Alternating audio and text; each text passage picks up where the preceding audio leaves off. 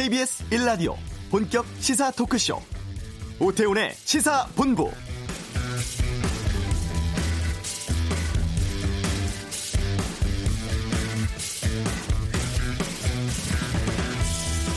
미국 주도로 열린 유엔 안보리 회의에서 북한 핵과 미사일 프로그램에 대한 논의가 있었습니다.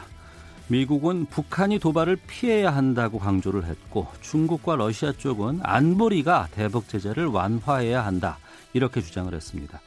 공방이 오갔습니다만 1시간 40분 동안 진행된 회의에서 추가 대북 제재 결의 특별한 성명은 채택하지 않았습니다. 주목할 것은 스티븐 비건 대북 특별대표가 회의 전에 안보리 이사국 대표들과 오찬하면서 북한 동향 설명하고 향후 대응을 논의했다는 건데요. 비건 대표가 15일 한국에 옵니다. 와서 판문점에서 북한 측과의 접촉을 모색하고 있다. 이러한 보도도 나오고 있고요. 연말을 협상 시한으로 못 박은 북한의 도발 위협 커지고 있는 상황에서 아슬아슬한 북미 관계에 어떤 돌파구가 있을지 중요한 시점입니다. 오태훈의 시사본부 잠시 후 이번 주 한반도는 코너에서 북미 관계 짚어보겠습니다. 줘야 할 임금 주지 않고 이주 노동자에게 종이 쿠폰을 지급한 파견업체가 있습니다. 이 내용 고발한 시민단체 이슈에서 연결해 보겠습니다. 2부 각설하고 예산안 통과 임시국회를 맞는 국회 상황, 법원의 정경심 교수의 공소장 변경 불허 결정에 대한 다양한 의견 듣겠습니다. 시사법정 SK 최태원 회장 이혼 소송 다뤄보겠습니다. KBS 라디오 오태훈의 시사본부 지금 시작합니다. 네, 이 시각 핫하고 중요한 뉴스들 정리해 드립니다. 방금 뉴스 KBS 보도본부의 박찬영 기자와 함께합니다. 어서 오세요. 네, 안녕하세요. 아, 국회 임시회의 본회의 내일 열린다고요? 네, 이인영 민주당 원내대표가 오늘 이렇게 얘기했습니다. 네. 이제 우리 길 가겠다. 어. 그러니까 더 이상 기다리지 않고 마이웨이 하겠다라는 건데 어, 이 원내대표가 뭐라고 했냐면 여야 합의 처리를 위해서 본회의를 미뤄졌는데 자유한국당이 협상 외면하고 농성을 선택했다. 음. 지금 저 로텐더홀에서 농성 중이죠. 농성 중이죠. 예. 더 이상 기다려도 대화와 타협만으로 오늘의 이 전국을 해결하기 어려워 보인다. 그러면서 한국당은 단 한 번도 대안을 내놓거나 토론을 한 적이 없다.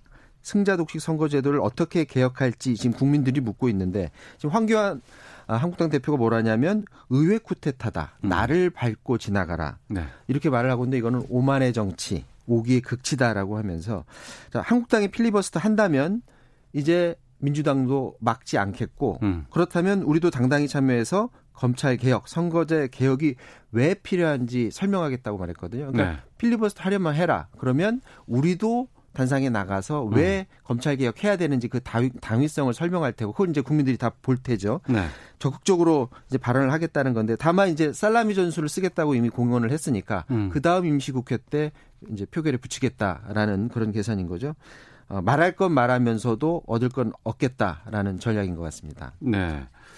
민주당의 입장은 그렇고 글쎄요. 한국당의 전략이 지금 시점에서 어떤 것들을 선택할 수 있을지가 궁금한데요. 일단 자유한국당은 본인들의 의지가 강하다. 네. 반드시 이걸 막아내겠다라는 의지는 계속해서 표현해내고 있습니다. 이제 문제는 어떻게 막느냐가 관건인데 황교안 한국당 대표가 또 오늘 얘기했습니다. 예산안 날치기 처리는 일종의 발맞추기 예행 연습이라고 하면서 어, 패스트트랙 법안 처리 막기 위해서 모든 노력을 다하겠다. 최고위원회를 왜 로텐더 홀에서 하느냐 그 의지를 국민과 함께 공유하기 위해서 그런 행동을 벌이는 거다. 어젯밤에도 또 로텐더 홀에서 잤죠. 자, 이를 막지 못하면 우리의 역사의 죄인이다라는 각오로 막겠다고 했는데 자, 물리적으로 싸움을 하게 되면 국회 선진화법으로 처벌을 받기 때문에 처벌을 감수하고 막을지가 관건인데 네. 국회의원들은 이제 내년 총선이 있기 때문에 적극적으로 나서지 않을 가능성이 조금 높아 보이는데 음. 지금 한 가지 변수가 있는 게 황교안 대표가 과연 어떻게 행동할까? 어. 지금 반드시 막아내겠다는 그런 강력한 의지를 보여주고 있는데 네. 다음 대선에서 승리하기 위해서는 필사의 모습을 보여야 되는 것 도 있고 또 음. 본인이 희생하는 모습도 보여야 되는 것도 있기 때문에 네. 황교안 대표가 물리력을 쓸 가능성도 전혀 없지는 않아 보입니다. 음. 이제 다만 국회의원은 아니지만 이 대통령 선거에 출마하려면 또 자격이 있거든요. 네. 그러니까 집행유예 이상의 형을 받으면 안 되고요. 500만 원 이상 벌금형 받으면 안 되기 때문에 본인도 사실은 그 물리력을 행사하는 과정에서 좀 고민은 있어 보일 겁니다. 어. 다만 황교안 대표가 본회 입장을 막는 과정에서 어떤 우연의 상황이 발생할지 그건 현재로서는 알 수 없는 상황이죠. 네. 뭐 다른 어떤 충돌 과정에서 다른 의원들이 거기에 동참할지 아니면 어 당원들 당원들이 와서 도와줄지 그런 음. 상황은 현재로서는 점쳐질 수 없는 부분인데 완전히 물리력을 배제할 수는 없는 상황이다라는 것을 고려해 봐야 될 것 같고요. 지금 패스트트랙 법안을 결사 저지하는 것하고 별도로 지금 어, 한국당이 가지고 나온 카드가 뭐냐면 예산안 통과 과정에서 그4 플러스 1 협의체에서 수정 동의안을 만들었죠. 그 네. 만드는 과정에서 기재부가 도와줬어요. 음. 기재부에서 예산 명세에서 작성을 지원한 것을 두고 이거는 어, 정치적 중립 의무 위반이다, 직권 남용한 거다 하면서 홍남기 경제부총리를 탄핵 소추하기로 했습니다. 네. 이제 탄핵 소추를 자유한국당이 하더라도 문제는 국회의원 제적의원수의 절반 이상이 동의를 해줘야 되는데 그건 거의 불가능하기 때문에 음. 아, 탄핵 소추하는 행동은 일련의 정치적 행위로 보여지고요. 예산안 통과 과정에서 문제가 있었다고 국민들한테 호소하는 하나의 방법의 일환으로 탄핵 소추를 하는 것으로 보여집니다. 네. 이부 각서라고 해서 좀 자세히 짚어보도록 하겠습니다. 어제 저희 아는 경찰에서 이 문제를 다뤘었습니다. 내란 선동 등의 혐의로 고발된 전광훈 전광훈 한기총 회장 계속된 경찰의 출석 요구에도 응하지 않았는데 오늘 출석했다고요? 네, 그렇습니다. 이번에 이제 검찰에 출석한 건 10월 광화문 집회 때 그때 집시법 위반 그 혐의로 어, 출석을 한 거고 네. 내란 선동 혐의로도 고발이 됐는데 이번에 출석한 건 그거랑 관계가 없는 겁니다. 아 예, 여러 건이 있으니까. 네, 지금 다섯 차례 검찰 통보를 했는데 소환하라고 통보를 했는데 오늘 출석을 했고요. 어, 들어오는 과정에서 기자들이 이제 질문을 했더니 뭐라고 했냐면 당시 10월 집회에서 청와대 인근에서 일부 참가자가 폴리스 라인을 넘은 건 맞는데 네. 내가 배후에서 조종하고 있다라고 의심하고 있나 보다. 음. 그런데 나는 그때 분명히 얘기했다. 내 허락 없이 불법 시위하면 안 된다. 당시 난 이렇게 말했다. 이렇게 주장을 했고요. 이 사건이 뭐냐면 10월 3일에 집회 과정에서 네. 어, 집회가 격화되면서 탈북민 단체 등 일부 참가자가 청와대 방면으로 행진을 하려고 하니까 경찰이 막았습니다. 네. 그 막는 과정에서 일부 탈북민 등 일부가 폭력을 행사했거든요. 그때 한 음. 40여 명이 체포가 됐었던 그런 사건인데 결국 이런 걸 부추긴 게 정광훈 한기총 회장이라고 그 고발한 쪽에서는 보고 있는 거고 정광훈 목사는 난 집회만 주최했을 뿐이지 거기 가서 폭력 휘두르라고 한 적 없다라는 네. 그런 입장이고요. 정광훈 목사는 또 그동안 조사받을 가치가 없어서 어, 나, 나오지 않았던 것 뿐이다라고 얘기를 했고요. 이번엔 당시 불법 시위 배후 조종 관련 혐의로 나온 건데 앞으로 내란 선동 혐의로 만약에 나를 출석하려면 하라고 이제 요구를 한다면 난 절대 나오지 않겠다 이렇게 밝혔습니다. 네. 미국이 주한미군 지금 수준으로 유지할 가능성 높아졌다고요? 그렇습니다. 지금 주한미군 규모를 줄일 수도 있다는 뉘앙스의 말을 어, 트럼프 미국 대통령이 말을 한 적이 있습니다. 네. 3일에 북대서양 조약기구 정상회의 하는 데에서 기자들이 이제 질문을 뭐라고 했냐면 미국 미군이 한반도에 주둔하는 게 미국의 안보 이익에 부합하냐 이런 음. 질문을 했는데 네. 어, 주한미군 주둔 문제 토론해 볼 수 있는 문제고 계속 주둔하려면 한국은 더 공정하게 방위비를 분담해야 된다라고 얘기를 했었거든요. 이 말을 네. 듣고 아, 주한미국 감축 카드를 가지고 방위비 그 분담금 이걸 이용하려고 하는 것 아니냐 이런 분석들이 많이 나왔었는데 미국 내에서 미국 음. 내에서 그걸 원치 않는 것으로 어, 보여집니다. 일단 미국 하원이 압도적으로 주한미군의 규모를 현 수준으로 유지하는 국방 수권 법안을 통과시켰거든요. 네. 찬성 찬성 377대 반대 48표 큰 표 차이로 어, 통화, 통과가 됐고 상원에서 다음 주말에 표결에 붙이는데 또 가결될 가능성이 높습니다. 음. 자, 이제 그 문제는 또 따로 두고 주한미군 얘기가 나온 게 하나를 더 전해드리면 지금 환경오염 그 정화비용 문제 때문에 미군 기지 반환이 지연돼 왔던 곳들이 있거든요. 어제 네 곳 반환됐죠. 아, 주한미 저 미군 기지 네 곳이 반환되기로 했, 됐는데 지금 음. 그 그동안 갈등을 빚었던 게 오염 문제. 그 오염 문제. 예. 그 오염 문제 때문에 갈등을 빚어 왔었는데 그 비용 문제는 일단은 우리 정부가 한 천억 원 이상 비용이 된다고 하는데 일단 우리가 비용 분담하기로 하고 음. 나중에 이제 미국과 협상하기로 했는데 그동안의 협상 과정을 보면 미국이 나중 협상에서 줄 가능성은 굉장히 없어 보입니다. 네. 어쨌거나 지자체로서는 반환되는 지역을 뭘 개발하든 뭘 하던 일단 어, 반환받게 됐기 때문에 지자체로서는 좋아졌지만 정부가 아마도 그 비용을 전체 다 부담할 것 같다라는 그런 예상이 듭니다. 예, 알겠습니다. KBS 보도본부의 박찬영 기자와 함께했습니다. 고맙습니다. 교통 상황 보겠습니다. 교통정보센터의 이승미 리포터입니다. 네, 시각 교통 상황입니다. 제2경인 고속도로 안양 방향으로 북판교울금소 부근 2차로와 갓길에서 화물차 화재 사고 처리하고 있습니다. 1차로만 소통이 가능하고요. 동판교 부근부터 4km 넘는 구간의 정체가 심해졌습니다. 영동고속도로 사고는 인천 방향인데요. 북수원 부근 3차로에서 승용차 관련 사고 처리하고 있고 3km가 정체입니다. 서울 외곽고속도로 일산에서 판교 방향, 개항에서 송내 쪽은 차가 많아서 밀리고요. 이후로는 모두 작업 여파로 조남에서 3번까지 평촌 부근 밀리고 있고요. 구리에서 판교 쪽으로도 서원남 부근에서 작업 중이라 3km 구간 밀리고 있습니다.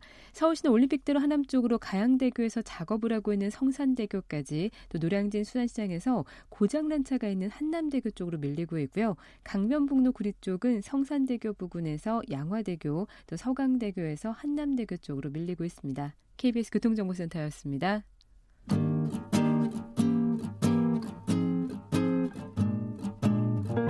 KBS 1라디오 오태훈의 시사본부 여러분의 참여로 더욱 풍성해집니다. 방송에 참여하고 싶으신 분은 문자 9730번으로 의견 보내주세요. 짧은 문자는 50원, 긴 문자는 100원의 정보 이용료가 붙습니다. 애플리케이션 콩과 마이케이는 무료고요. 시사본부는 팟캐스트와 콩, KBS 홈페이지를 통해 언제나 다시 들으실 수 있습니다. 많은 참여 부탁드려요. 경북 영천에서 이주 노동자를 고용한 농장 인력 파견 업체가 현금을 줘야 되는데 이 현금 대신 뭐 가짜 돈 종이 쿠폰을 줬다고 하는데 아, 최초 제보를 받고 노동청에 이 사건을 신고하신 분입니다.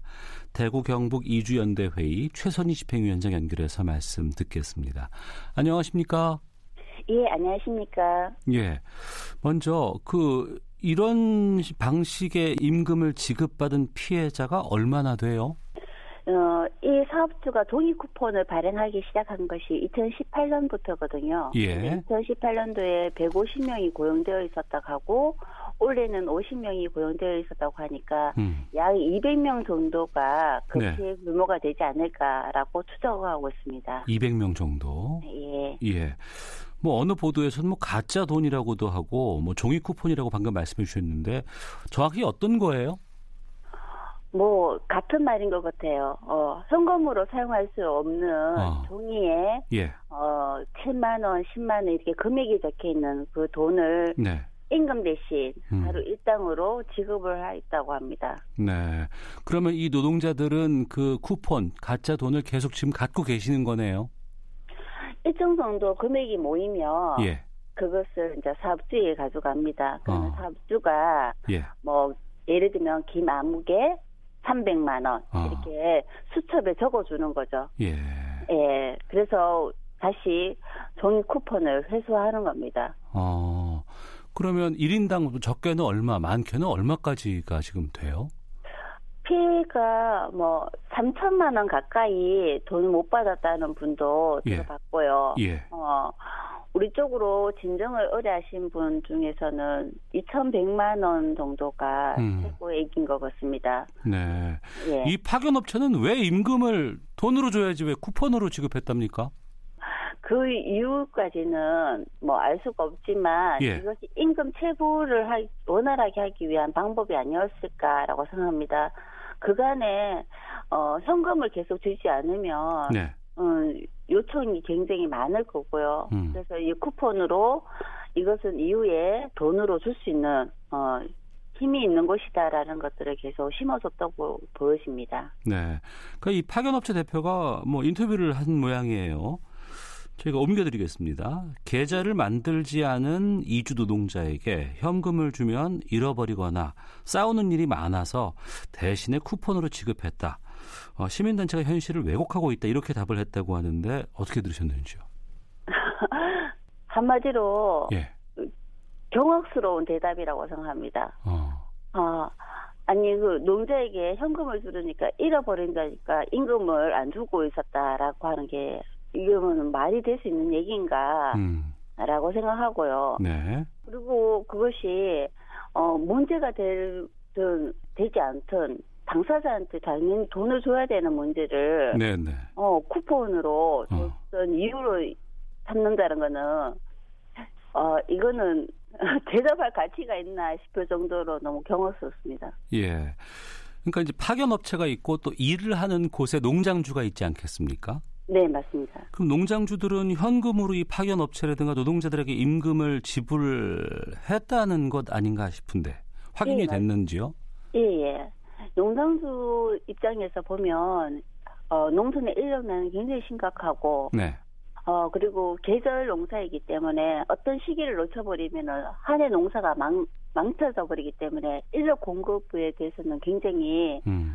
어, 예민하기도 하고요. 네. 이 인력 파견 사업주 같은 경우에는 음. 어, 미리 돈을 주지 않으면은 인력을 보내주지 않겠다라고 아, 해서 예, 미리 예. 돈을 받는 경우도 있었다고 합니다. 음, 예. 농장 쪽에다가는 어, 우리 업체에서 그 인력 어, 보내주기 위해서는 돈을 미리 줘야 된다 이렇게까지 조치를 취했던 곳으로 알려지고 예. 있다는 말씀이신 거죠. 예, 예. 예. 뭐 노동청에다가 신고하시고 또 언론 보도 난 이후에 지금 뭐 이 밀린 임금은 지급 받았습니까? 어떻습니까?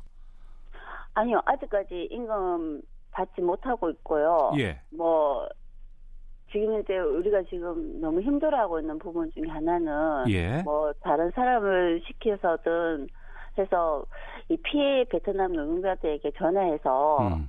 어 지금 이렇게 된 이상 너네 베트남에 가면 어 깡패를 사, 뭐더라 고용해서라도 너네 가만두지 않겠다 이런 협박들을 지금 연일 하고 있다고 하고 있어서 이분들 굉장히 고통받고 있는 상황입니다. 그래서 우리 쪽에서는 피해자들을 좀 최대한 숨기고자 하는 마음도 있고 네. 그런 상황이고요.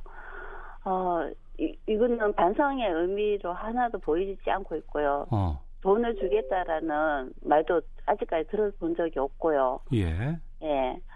음, 조사 과정에서 이 사실들을 좀 더 정확하게 얘기를 할 생각이고요.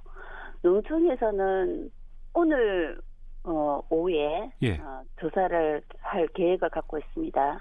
앞서 말씀해 주신 부분 좀 확인하겠습니다. 그러니까 네. 이번에 그 어려움을 토로한 이주 노동자들에게 네. 파견 업체 쪽에서 전화를 걸어서 당신들 돌아가면 그 나라에서 우리가 뭐 여러 가지 압박을 주겠다 뭐 누구 고용해서 너 불이익 주겠다 이런 협박을 했다는 겁니까? 네, 그 전화를 받고 있다고 합니다. 그런 사례가 많아요? 어, 지금 제가 듣기로는 예.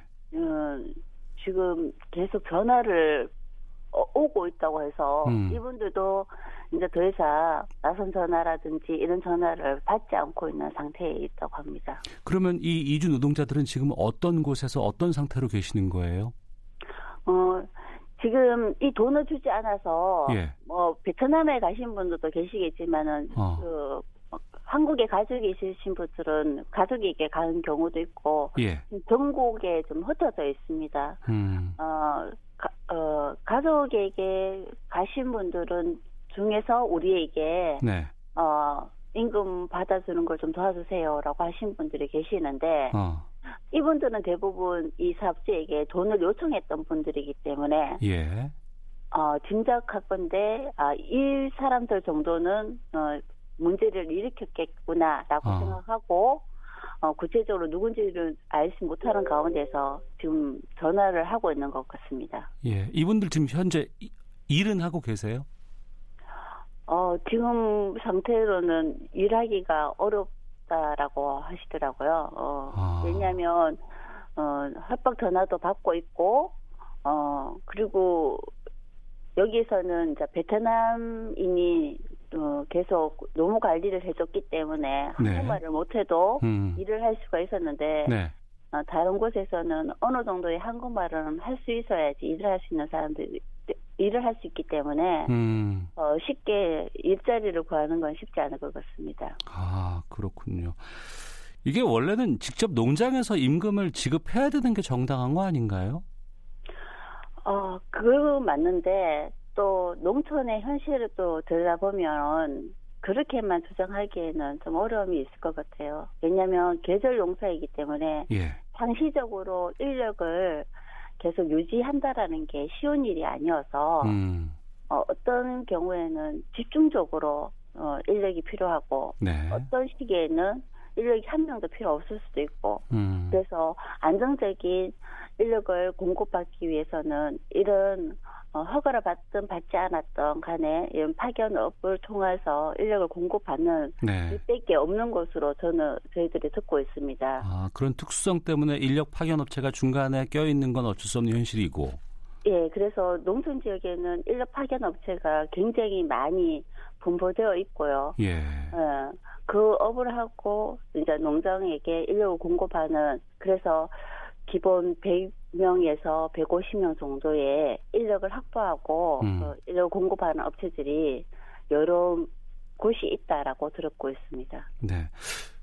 조금 뭐 다른 현안일 수는 있습니다만 혹시 이분들이 불법 체류 이주 노동자기 때문에 이 불이익을 감수하고 있었던 건 아닌가 싶기도 하거든요. 어떻습니까? 어, 좀 수정하자면 이분들은 체류 비자는 있습니다. 어. 한국에 있을 수 있는 비자죠. 예. 어, 근데 이제 중요한 거는 그 기간 동안에 임금 노동자가 되면 안 된다는 거죠. 음, 그런 어. 불편, 그 불이익이나 이런 것들이 있지만, 어, 그래서 예. 임금 노동자가 되면 안 되는데 예. 이 농장에서 일을 했기 때문에 예. 어그 제도를 어긴 거죠. 어, 이걸 악용을 어. 한 거로 볼 수 있겠네요, 그러면. 예, 맞습니다. 그래서 어 계속 그 사업주가 이분들에게 했던 협박은 뭐냐면 너네들이 월급 못 받았다고 신고를 하면 어. 너네들 잡혀간다. 네. 벌금을 맞는다. 음.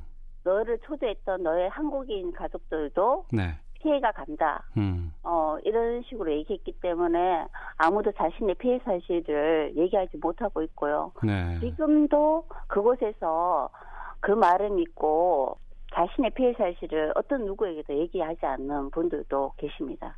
네, 그렇군요.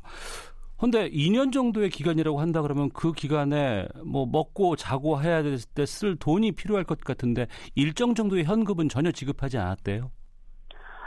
어, 그러한 돈은 지급했습니다. 그래서 어, 예. 정기적으로 지급한 것은 아니고요. 어. 필요하다. 예. 집세를 내야 된다. 어. 뭐 병원에 가야 된다. 그런 요청들이 있으면은 뭐 10만 원도 주기도 하고 30만 원도 주기도 하고 뭐 음. 용돈 주듯이 어, 그렇게 소액의 금액을 지급했다고 합니다. 그래서 그그그 해당하는 금액만큼 저 수첩에서 금액을 제하는 거죠. 예. 예. 경북 영천 외에도 전국적으로 혹시 이런 행태가 있지 않을까 우려되기도 하거든요. 어떻게 생각하십니까? 농촌 지역에는 이제 농자들의 인력이 없으면 농사를 지을 수 없는 구조예요. 음. 그래서 전국적으로 농촌, 어촌 이런 지역에서는 어, 미동의 이주 농자들을 많이 고용하고 있고요. 네. 그렇지 않으면은 또 어, 농사를 짓지 못하는 또 안타까운 현실도 있고 이렇게 있습니다. 하지만은 종이 쿠폰을 줬다 하는 거는 이 사건이 저희들은 처음인 것 같습니다. 예. 네. 오늘 오후에 노동청에서 조사 나온다고 하셨는데 지금 신고하신 건 언제쯤이었습니까? 어, 화요일 날 이틀 뒤였습니다. 아, 이틀 전에? 네. 네, 이틀 전에였습니다. 예. 예. 그 이후에 노동청에서 뭐 따로 뭐 여러 가지, 그러니까 현장 조사 말고도 다른 조사 같은 것들은 좀 이루어지고 있는 상황이었나요? 지금 어, 사건을 접수받아서 예. 인지하고 어, 우리 고발장 내용들을 검토하고 바로 어. 어 고발인 조사를 들어가는 거기 때문에 예. 우리 조사가 로 시작해서 음. 조사를 시작할 것 같습니다. 아, 앞으로 지금 진행될 것 같다고 예. 말씀해 주시는 것 같고요. 그러면 그 최 위원장께서는 최종적으로 어떤 조치가 취해져야 한다고 보시는지요? 아, 지금 어, 전국적으로 체불 임금은 어, 고용노동청에 접수된 것만 해도 해마다 좀 늘고 있어요. 어. 어 2018년도 같은 경우에는 어 57만 명 정도? 네. 아 그리고 그 규모는 1조 7,400만 원 정도? 뭐 어. 400억 정도? 음.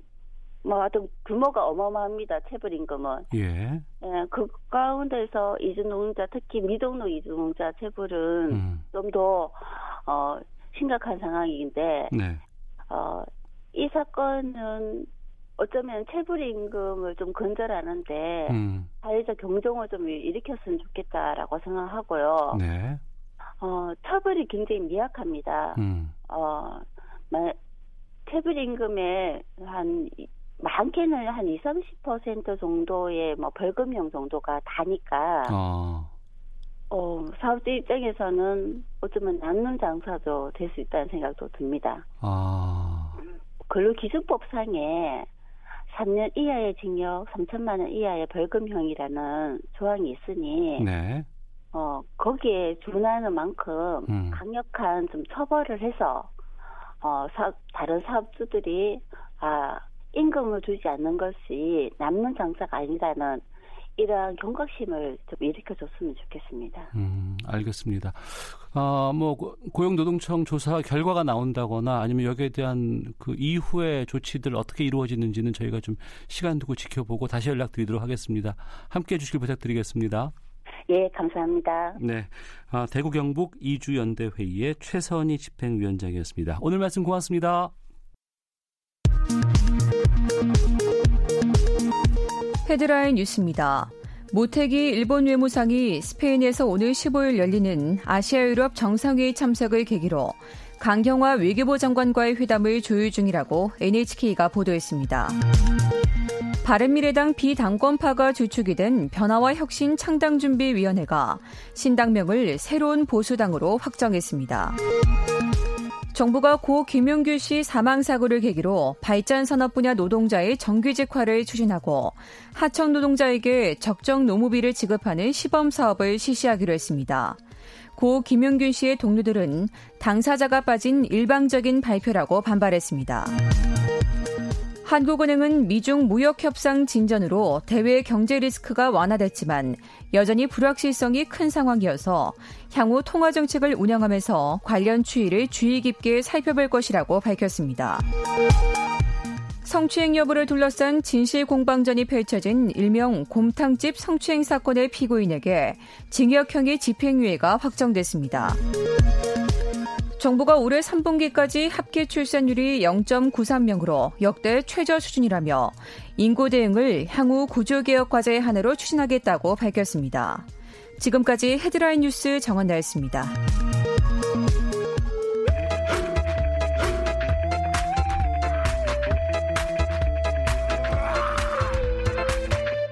오태우래 시사 본부 네, 한반도 정세를 분석하는 시간입니다. 이번 주 한반도는 김형석 전 통일부 차관 연결하겠습니다. 안녕하십니까? 네, 안녕하십니까? 예, 오늘 새벽에 유엔 안보리 회의가 있었습니다. 그렇죠. 네. 북한 관련한 얘기가 꽤 많이 나왔는데 어떤 내용들이 논의가 됐나요?